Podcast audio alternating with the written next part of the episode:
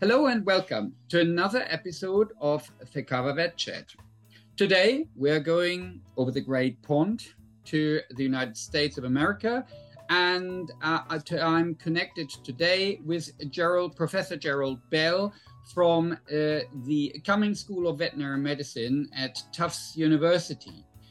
Jerold is not only a professor of veterinary genetics, but he's also the chairman of WSAVA's Hereditary Disease Committee. And today we would like to speak about a video that has just been brought out by WSAVA highlighting the emerging crisis on dog breeding, especially here the brachycephalic breeds with upper airway syndromes.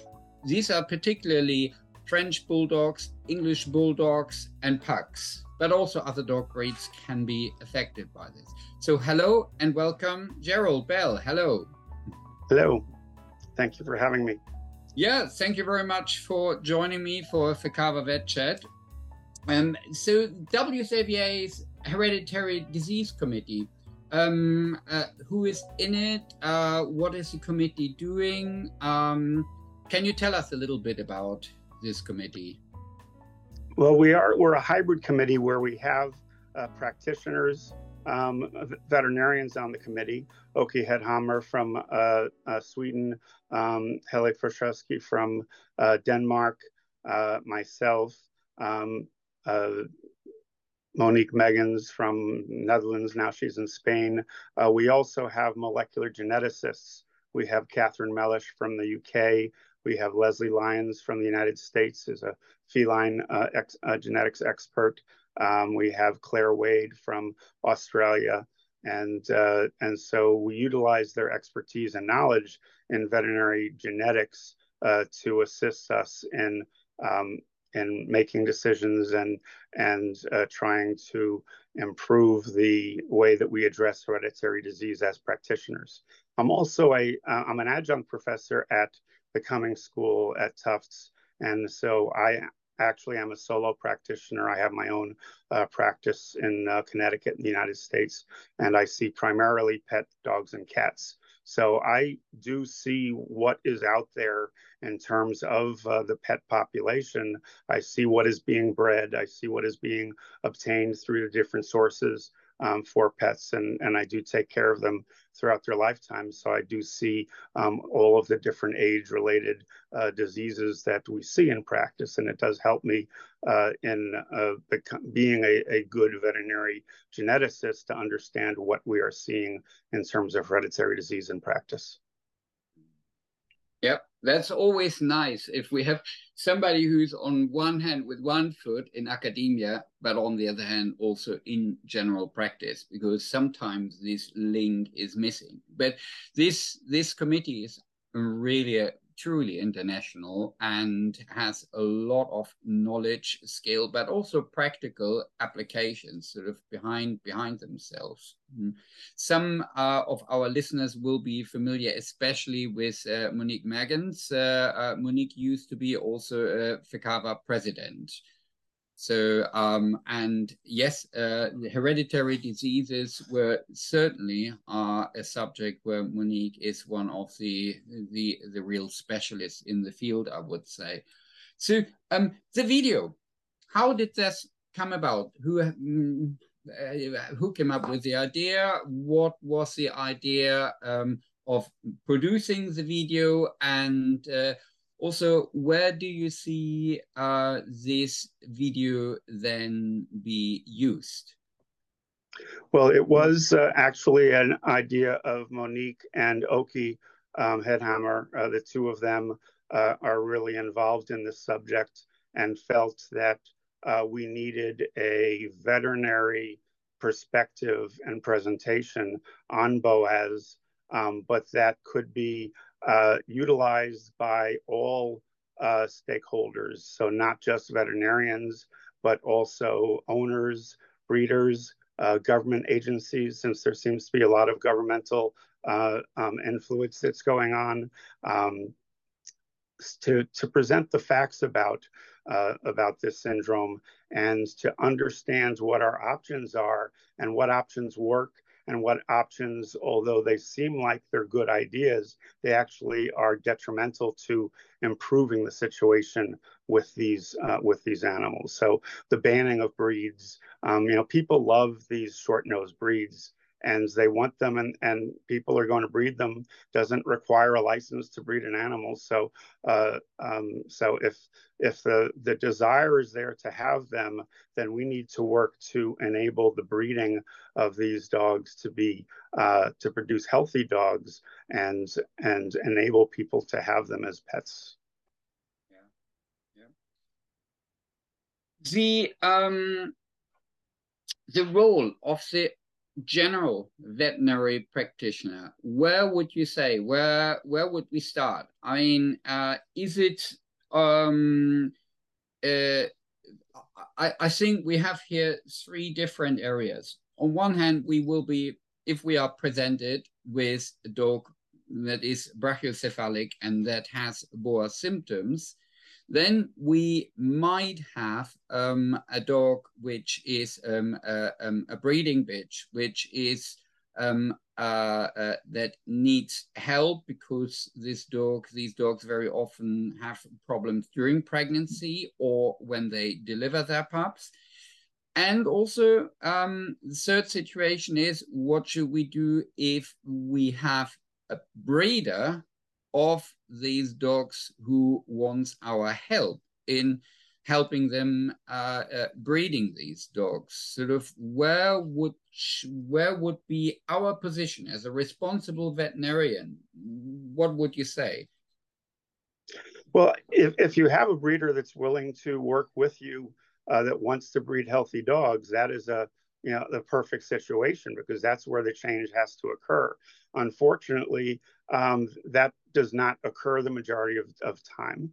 And so mostly we're seeing very popular breeds. So we see them often in our practice, where owners have dogs that are affected to some degree with BOAS. And there's certainly plenty of these dogs with short muzzles that don't have BOAS, but certainly there's a large percentage that do. And unfortunately, the person already owns them, our clients already own them. So it's not like we're influencing that purchase for the next generation of dogs. A lot of times people that lose a dog, you know, want the same breed the next time. And so if we can have them be knowledgeable about what they're looking for and looking for a health focused breeder that is doing respiratory function testing or evaluating their breeding dogs to see that they are not affected with BOAS, that would be the best situation. And so that is one aspect where we can counsel them. Otherwise, it's just our ability to diagnose these dogs and understand that there are ways that we can improve their lives if they do have sleep apnea and do have the other signs of BOAS that affect their lives and their lifespan. If I'm a veterinary surgeon, skilled and working in reproduction, and I'm presented with a BOAS dog, where I, from a professional point of view, think this dog is not good for breeding, but the breeder is insisting that they want to breed from this dog or from this cat. What would you say should I do? For that, it's not always the exact same answer for each disease process, but for this disease process where you have very popular breeds, where you have high numbers of affected individuals, where we don't have genetic tests, a DNA test for this disease process. So the only selection that we can do is to select against clinically affected individuals. I take a hard line on BOAS, because these are extremely popular breeds. And if we don't breed the affected dogs, we are not going to significantly impact the gene pools of these breeds. They have huge gene pools. So we are And if what we're removing is a area of the gene pool that has a genetic disease that affects their health and well-being, then I think that's a positive aspect of selection for what we want to do. So if a surgeon is doing surgery on a dog's nares or soft palate because they are clinically affected, I would recommend neutering at the same time. Now, that's not always the recommendation we make with hereditary diseases when we have other choices, when there are much rarer breeds that are involved and you worry about the depth of the gene pool and how many breeding individuals are available. But for these breeds and this disease, that is the right recommendation. Yeah. It's just, I'm sometimes struggling because there are members of the profession who run special sort of reproductive clinics, and they're actively helping owners of affected dogs to reproduce. Is that really in the spirit of veterinary medicine and also the oaths we have given as veterinary surgeons?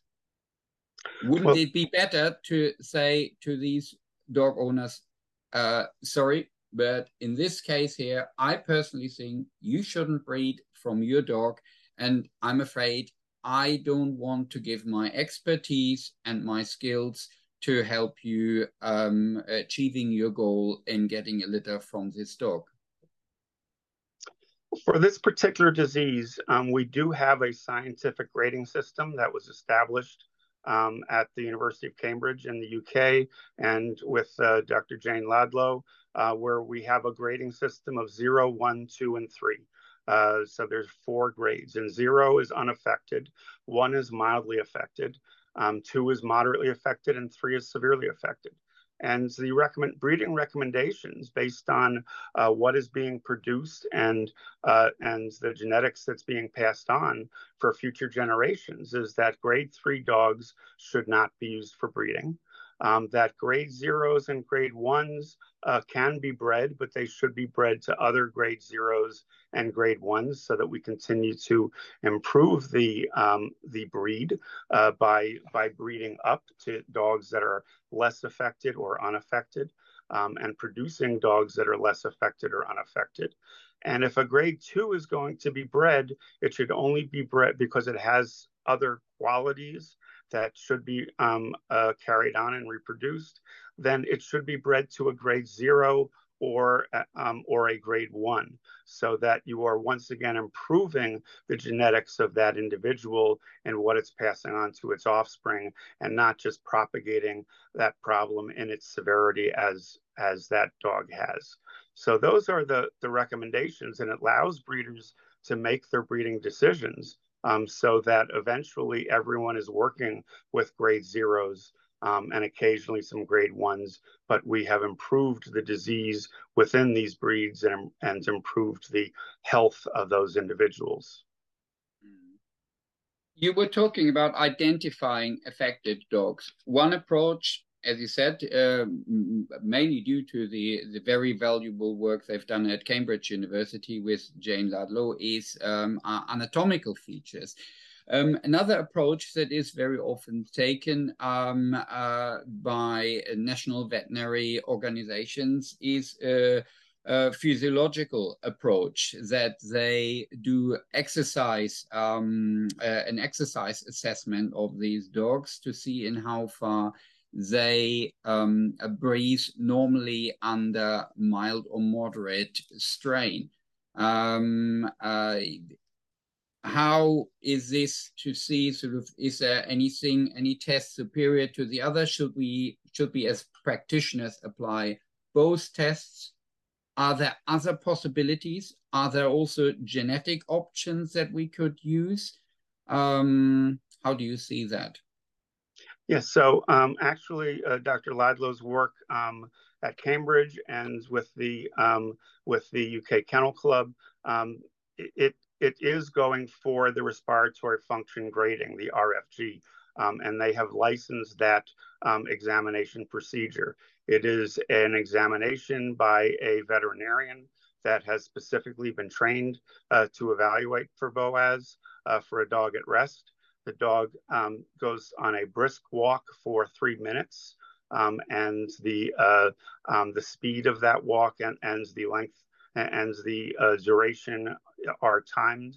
And then the veterinarian re-examines that dog so that we are looking at a dog immediately after some exercise to see whether there are clinical signs of turbulence that are reflective of BOAS in those individuals. And that's how that 0, 1, 2, 3 grading system has been applied.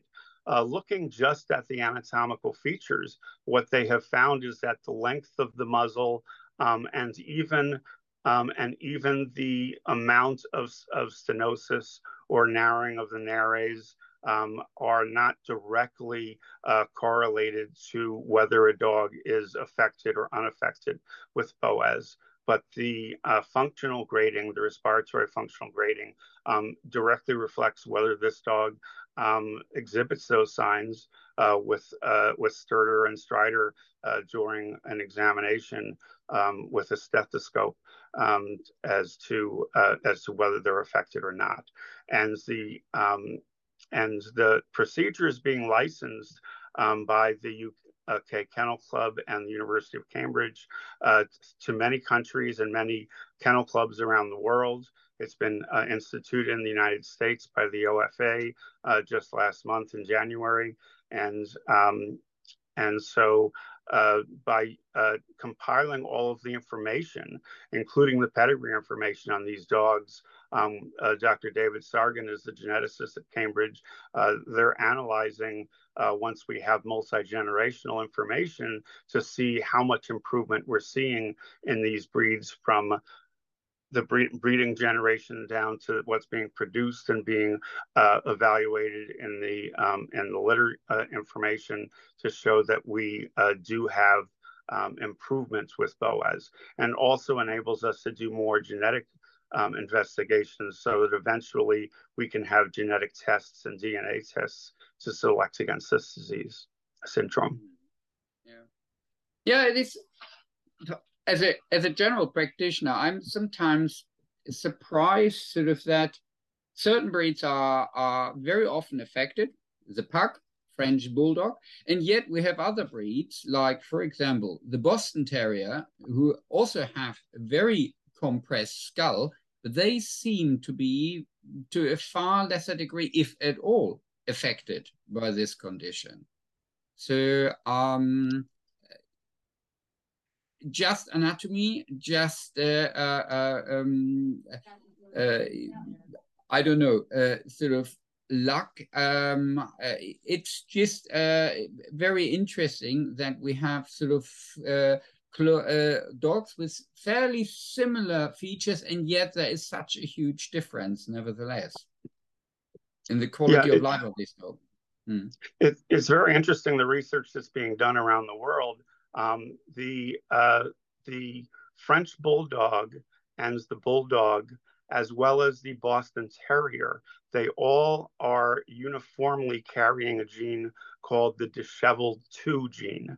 And that gives them their compressed body size, the wide head, and the screw tail. And so therefore we feel that there's linkage of that gene to the production of BOAS in that regard. However, the pug breed does not have that gene. They have a long tail. They don't have the screw tail, and but they have other genes that cause their wide face and compressed body type and brachycephaly. And so this is the chore of teasing apart what is the genetics of BOAS, what is the genetics of extreme brachycephaly that predisposes to disease, and that's what the geneticists are working on right now. Different question. Are we able to breed ourselves out of the BOAS problem by keeping the breeding books closed? So by staying inside the current breeding books, is a gene pool, what shall I say, big enough so that we can manage to breed ourselves sort of out of it. I mean, to give you an example, the Dalmatian and Urolithiasis. This is something where taking in just a slight sort of additional genetic code from the pointer completely eliminates the problem with urolithiasis in the Dalmatian. So isn't it time that we need to look at the existing breeding books of some of the affected breeds and say, well, with that, what we have, there are just so few dogs that are unaffected. Isn't it better here to loosen a little bit the, what shall I say, the rules? And by taking in unaffected breeds, you just slightly change the conformation of the dog and you come to a far quicker result. Yeah, there are many different ways to try to get ourselves away from this disease syndrome. And there are lots of people that are outbreeding and crossing breeds to, you know, to pugs and to other breeds to try to find dogs that are unaffected with BOAS. And if that's what people want, then I think that that's certainly a good endeavor. And maybe if they breed back and where those non pugs or whatever breed that they're working with are, you know, become far in the background, just as they did with the Dalmatians, that maybe the kennel clubs will accept those once again as purebreds and as a healthier purebred. But again, the issue that we're dealing with right now is we don't know the genes that are specifically predisposing to BOAS, and so taking dogs and breeding them and saying that this will create a healthier dog is a lot of guesswork until we have that more specific information, so that we know which genes are varying between a BOAS affected and a BOAS unaffected individual. And that's the research that's being done right now within the breeds. Then we can have much better control and a much better response to selection to improve the situation. And from the respiratory function testing that's being done around the world in many different countries, the percentage of these breeds that are clinically affected is not the vast majority of the breed. It does, you know, can approach up to 50%, but these are populous breeds. And if 50% of the breeds are not affected, and we can utilize those as our breeding population and work away from the disease process, then there's plenty of dogs and plenty of gene pool size to work with this disease and with these breeds, and not make them endangered breeds, if that is what the public wants. How far can veterinary education go? The reason I'm asking the question is, I mean, we have here a video with really the sharpest brains on the subject talking in this video, presenting part of their research, giving advice to colleagues, to potential pet owners, to breeders. And yet I sometimes sort of wonder how far is really our reach. We are, after all, we are a small profession in a very, very big world. And I don't know, 2017, we had the World Small Animal Veterinary Association Congress in Copenhagen. And we had a symposium on the subject. And it was a considerable amount of media interest. Oh, great, the vets are meeting. And yes, they were taking interviews. But what they were most interested in was this here. I don't know if you saw this before. This is the high altitude masks. This is restricting the airflow. And what the media was mainly interested in was to see something that was simulating the effect of the disease the animals were suffering from. And that what eventually went out was not so much that what was presented at the event, but it was crazy veterinarians running around, running up and down stairs with these masks. So what do you think? How far can we reach as a profession? Well, it's, you know, that is part of the issue, is that the owners don't understand that their dogs are suffering, that that the fact that they have turbulent breathing, the fact that they go to sleep with toys in their mouths just to keep their airways open, you know, they think all these things are cute, but they don't understand that it is suffering, and that, and Dan O'Neill's studies have shown that these specific breeds with the extreme brachycephaly, they die a lot younger, mostly due to respiratory disease, and so this is causing, you know, not just debilitation and more morbidity through their lives, but mortality and death in these breeds, and so I think that did help. That is a good messaging. But in terms of what can our veterinary profession do, that's what we deal with at WSAVA in the Hereditary Disease Committee. How can we improve things? You know, even though it needs to be done on the breeder level, how do we influence our clients that we have the direct contact with to understand about hereditary disease, to understand that, that you need to seek out a breeder that is health focused? Because if a breeder is not paying attention to health issues specific to their breeds, or even if they're doing crossbreeding, which many will do, if they're not looking to choose healthy individuals, then they're not going to have healthy offspring. The number one hereditary disease that we see in practice as practitioners is allergies in dogs.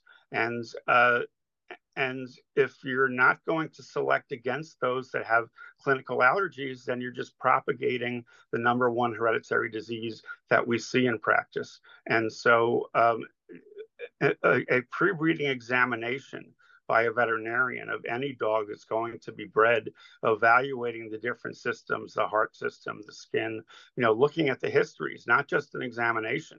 Because allergies, you know, if the dog is not in the middle of an allergy season, you're not going to see it on an examination of a dog, but you can look in the history and see that the dog is allergic. You can look in the history and see that a dog is an epileptic.